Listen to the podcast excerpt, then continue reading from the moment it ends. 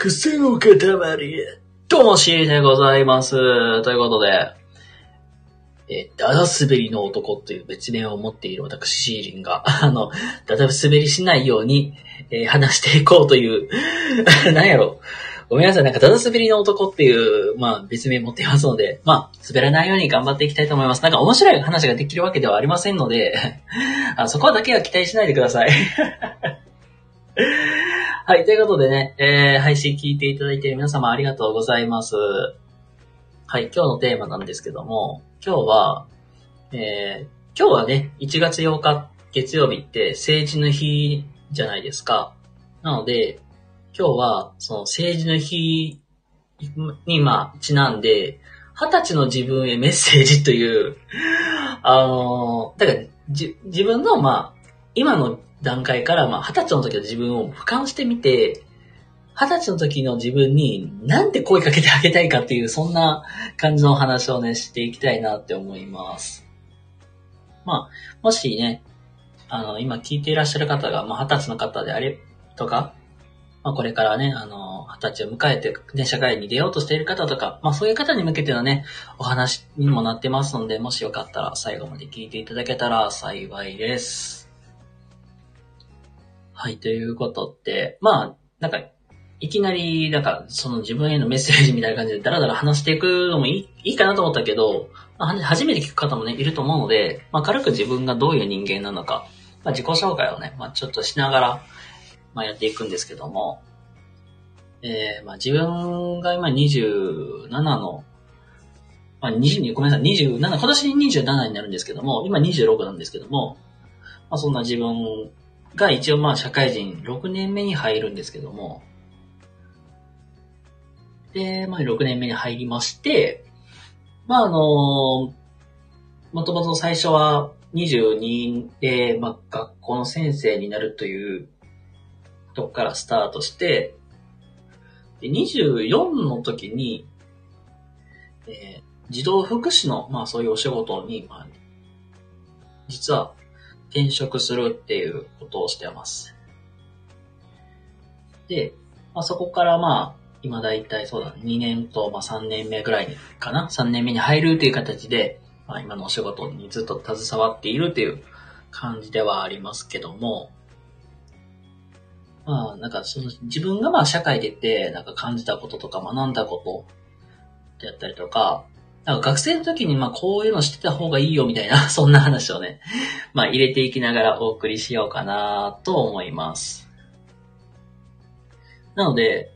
まあ構成的に言うと、えー、プライベート、仕事、まあ、恋愛っていう形のまあくくりでちょっとお話しさせていただきたいなと思うんですけども、えっと、まず仕事の面から行こうかなと思うんですけど、まあ仕事がまあ結構これからまあ大事になってくると思うので、えー仕事の面で言うと、実はね、あのー皆さんもね、なんとなくお分かりかと思いますが、学校の先生って、まあ一応教員免許っていうものを持って、教壇に立たなきゃいけないっていうルールがございます。で、そのためには、教育実習っていうものを行かなきゃいけなくて、で、まあ、20の時に、僕じ、かな ?20 か ?21 かな？どれぐらいか、ちょっと僕もよう覚えてないけど、実はね、あのーそのと、ぐらいの年齢の時に、えー、教育実習を、まあ実際小学校と、えーね、支援学校と行かせてもらっています。で、まあ実習の時って、なんかね、楽しいなっていう経験して僕帰ってくると思うんですよね。やけど、なんだろうね。で僕のが、まあ僕がまあいた大学って、みんななんかすごい、フットワーク軽くて、行動力もあるようなやつがめっちゃ多くて、まあコミュニケーションお化けっていう、めちゃくちゃ話す上手なやつとかめ、周りに結構いるんやけど、まあ、そういう人たちって、なんか、うん、夜の9時ぐらいまで残ってなんか、結構、時間かけて、なんか作っているとか、まあ、そういうことをしているような人たちが多かったんですよ。で、まあ、その当時の自分って、うん。まあ、な、なんで、早を帰らなあかんのみたいな。そういう感覚に結構陥ってたことがあって、うん。まあ、それこそ、ねみんな、なんか、夜の9時とか、まあ、残、10時ぐらいまで残って、ね、なんか、腹ペコ青虫の、なんかそういう掲示板作ろうとか、教材作ろうとか、結構ね、熱入れていろいろやっているんやけど、あの、自分がね、まあ現場に出た時になんとなく分かってくると思うんですけども、いや、もうね、早く帰れる時は帰った方がいい。あの、そもそもね、社会人に、まあ、なってからやっぱり使える時間とか、まあ、自分がね、持っているリソースって、まあ、限、限界があるし、もう限りがあるから、その決められた時間で、まあ、決められたことをどん、まあ、いかにどうこなしていくかっていうのはすごく大事。やし、その、で、まあ、その時間できっちり作るっていうのも、もう意識してやっていかなきゃいけないし、あの、まあ、そうやってね、なんか熱を入れて何かするのもすごくいいことやけど、そんなの毎毎に毎回毎回やってたら体力持たないよって。っていうのを、まあちょっとちゃんとね、覚えててほしいなーっていうか。まあ、ね、まあこの当時って結構自分も、ね、学校の先生になりたいっていう夢があったから、まあ、ひた、ひたむきに頑張ってこられたけど、まあ、ひたむきにね、頑張ることは全然悪いことでもないし、それってすごく大事なことやと思うけど、体だけは壊さんようにっていう、もう本当に、そう、本当にから、まあそうやって、ね、9時まで10時とか残ってまでなんかやるっていうのは本当にいいことやけど、あの、やっぱり、体のことを考えたらそれはもうやっぱり、後々体にね、響くから気気つけなあかんでっていうところ。なので、ひたむきに頑張るのは大事。だけど、無理はせず、体をいたわってねっていうことでございます。だから休めるとき休もうねってことなんですよ。で、まあちょっとね、さらにもう少し突っ込んでいくと、あの、まああのね、教育に携わってる方々がね、とかであれば教育実習とか当てはまってくるし、まあ、関係ない方であればインターンシップとかにもね、繋がってくると思うんですけども、あのね、これはね、正直、教員になる、にを目指したい方とかに、言うとしたら、担当の教官の方っていると思うんですよ。で、その方の言ってることって、ほぼほぼ100%当たるかもよ、みたいな。そんな話をね、したいんだけど、うん、まあ、そうだな。結構僕が、まあ、担当していただいた教科の先生って、あの、ちょっと厳しい、結まあ、一言で言うと厳しい方だったんですよ。で、僕、まあ、まあ、結それがね、確かに支援学校の実習の時の教科の先生が結構厳しめの先生だったっていうのは覚えてて、で、まあ、僕自身もなんか、その当時は、あ、もうこの先生めっちゃ怖いな、みたいな、そういう印象しか持たなかったんやけど、あと、今になって振り返ると、め、当たってよかったなとは思ってて、実は。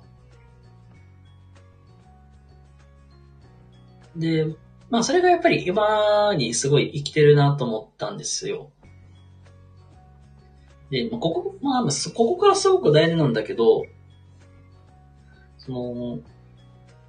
僕ね、その担当教、担当教官のせ、教官から言われた一言がいい。結構、未だにすごい、もうなんか、インパクト強くて覚えてるんやけど、言われたのが、あんた学校の先生向いてないで、と。すぐ辞めるで、って。という、この一言だったんですよ。これす、これ結構、なんか、実習に来てる学生からしたら、結構ショックな言葉だと思うんですよ。本当に。あのね、特にね、看護師さんとかもそうやけど、あんた、この仕事向いてないでって言われて。結構凹みがちだと思うんですけども、まあ、結構まあ皆さんもね、そう言われるとね、かなり凹む方も多いと思います、本当に。だけどもし、けどね、意外とね、そういう厳しいお言葉をかけていただける先生ほど、僕は、これはラッキーだなと僕は思ってて、ね、僕は、それはな、なぜかって言ったら、まあ、その先生って、かなり、本音でちゃんとぶつかってきてくれてるから。まあ、だから、向いてないでって言われることも言われるし、で、もしかしたら新しい気づきを与えてくれたんだって、って思うと、なんか、自分の可能性でさらに広がるんだろうなって思うんですよ。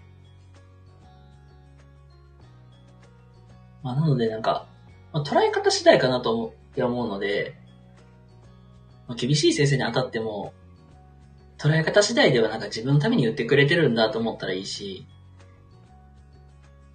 その言葉が意外と当たってるっていうのをちょっと言っときたい。ほんまに。でも、そのほんまに言われたまんますぐやめてるから、僕。は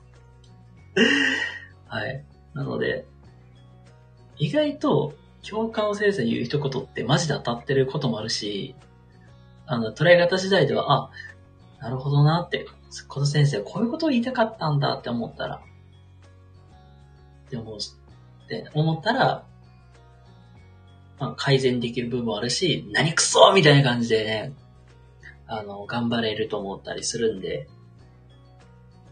僕はね、本当にその厳しい先生って僕はラッキーだなと思ってたし、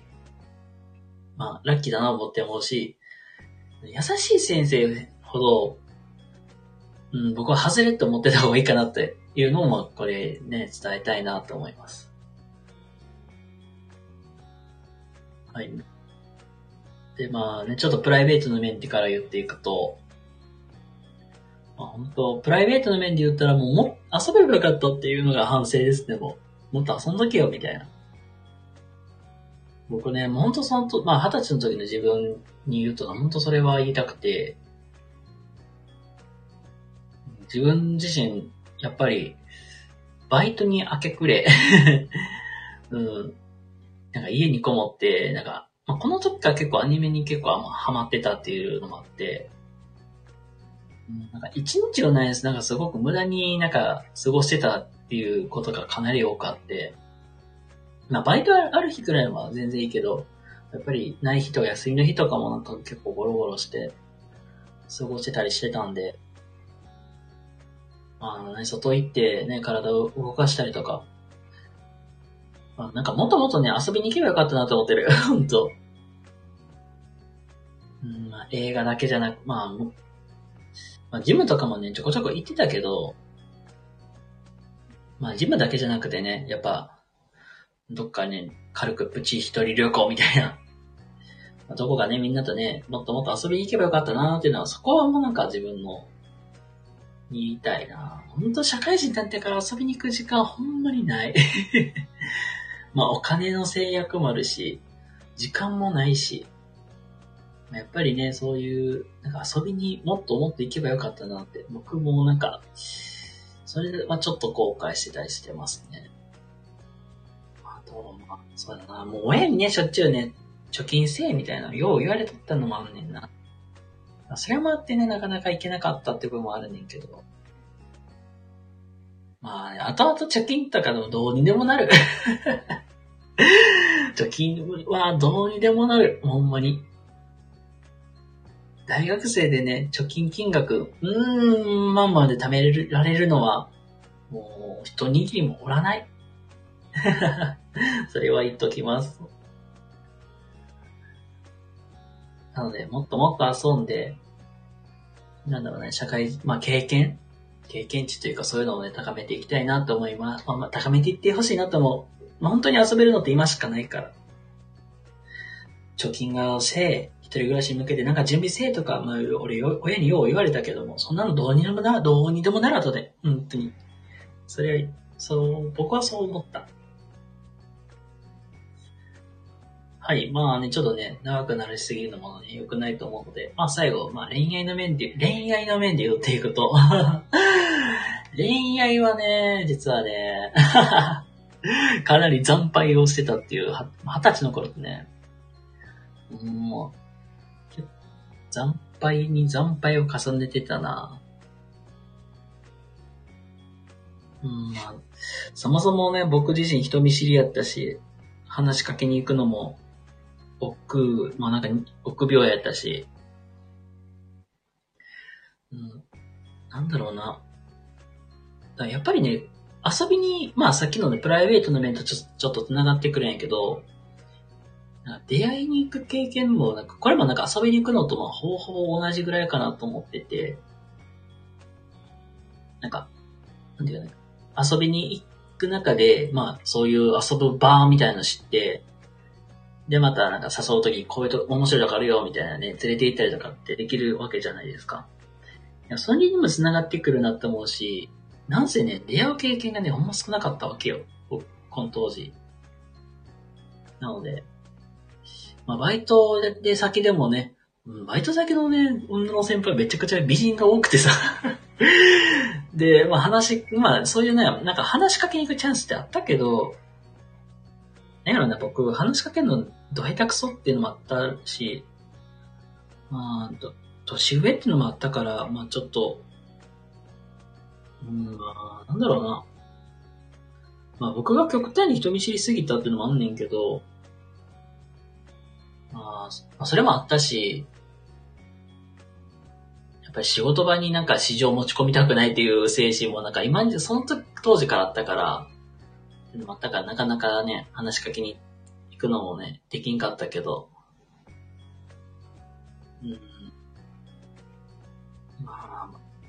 まあ飲み会とか結構あったんだね、そうそういえば。飲み会とかも結構あったから、まあ、話しかける時間とかもあったんやけど、ね、結構ね、僕自身が人見知りプラスガードガッチガチっていう。だから、シーリーさんってどんな人みたいな謎の、謎キャラ扱いやったから、もっともっとね、なんか自分を解放する練習っていうのね、なんか、もうそれこそ友達同士でもそうやし、なんか、あのー、そういうなんか、公な場でオープンに話せるようになならなきゃいけないなって。まあ意外とね、人と仲良くなるというか、つながりって意外と自分のどれだけオープンにひけらかせるかみたいなとこもあるだろうなと思うし。まああとはね、そう、サークル入ればよかったっていうところ。あの、当時ね、まあなんか軽音部とか、そういうスポーツ系のなんかあったんやけど、なんか、道具買うの、お金がもったいないなとか、例えばテニスサークルとかもあってんけど、テニスの道具買うのにお金かかるのも嫌やしな、軽音部かとか、軽音もあってんけど、軽音部もな。ギター買うのもお金かかるし、練習でもせなあかんし、あ、無理みたいな。ってなって、まあ、結局なんかもう入りたいのないからもういっか、みたいなんで、まあ、諦めてたってとこもあんねんけど、当時、その当時ね、手話サークルっていうのがあって、まあ手話ぐらいやったらね、なんか覚えとったら損せえへんしなって思って、行こうかなとか結構悩んで結局行かなかったんですよね。でもそこでね、結構意外と女性の先輩方もおったし、後輩もいたから、あ、それこそそこで出会いを、出会いを作って、ちょっとそこでね、恋愛の経験をね、増やせばよかったという そういうね、なんか、後悔と をね、今だらだらと話してるんやけど、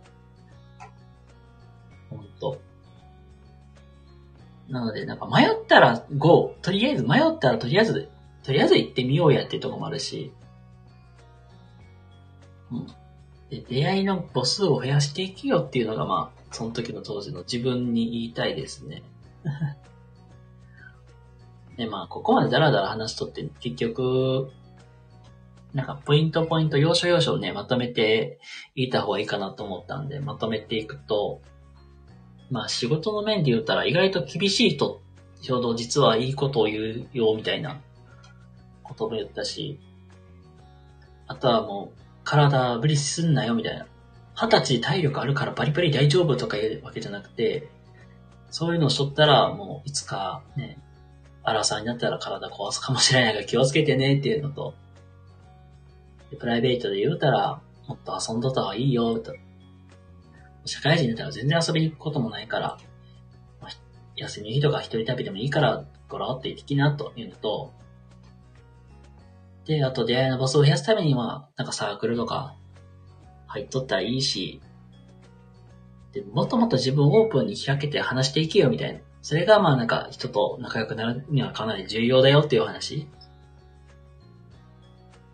をまあしていきながらもまあ最終的には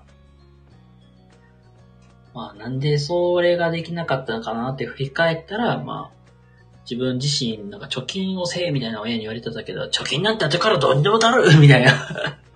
だから今はちょ金を使ってでも投資して、押して、ね、自分をね、もっともっと磨いていけよみたいな。なんかそんな話をさせてもらいました。まあ本当に社会人になってから時間ないから、本当。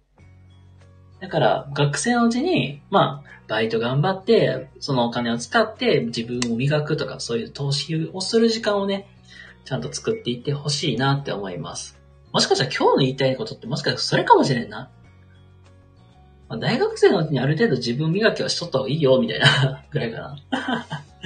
っていう感じで、ね、ちょっとダラダラと話していきましたけども。はい、ということで、まあ、意外とこの、まあ、二十歳の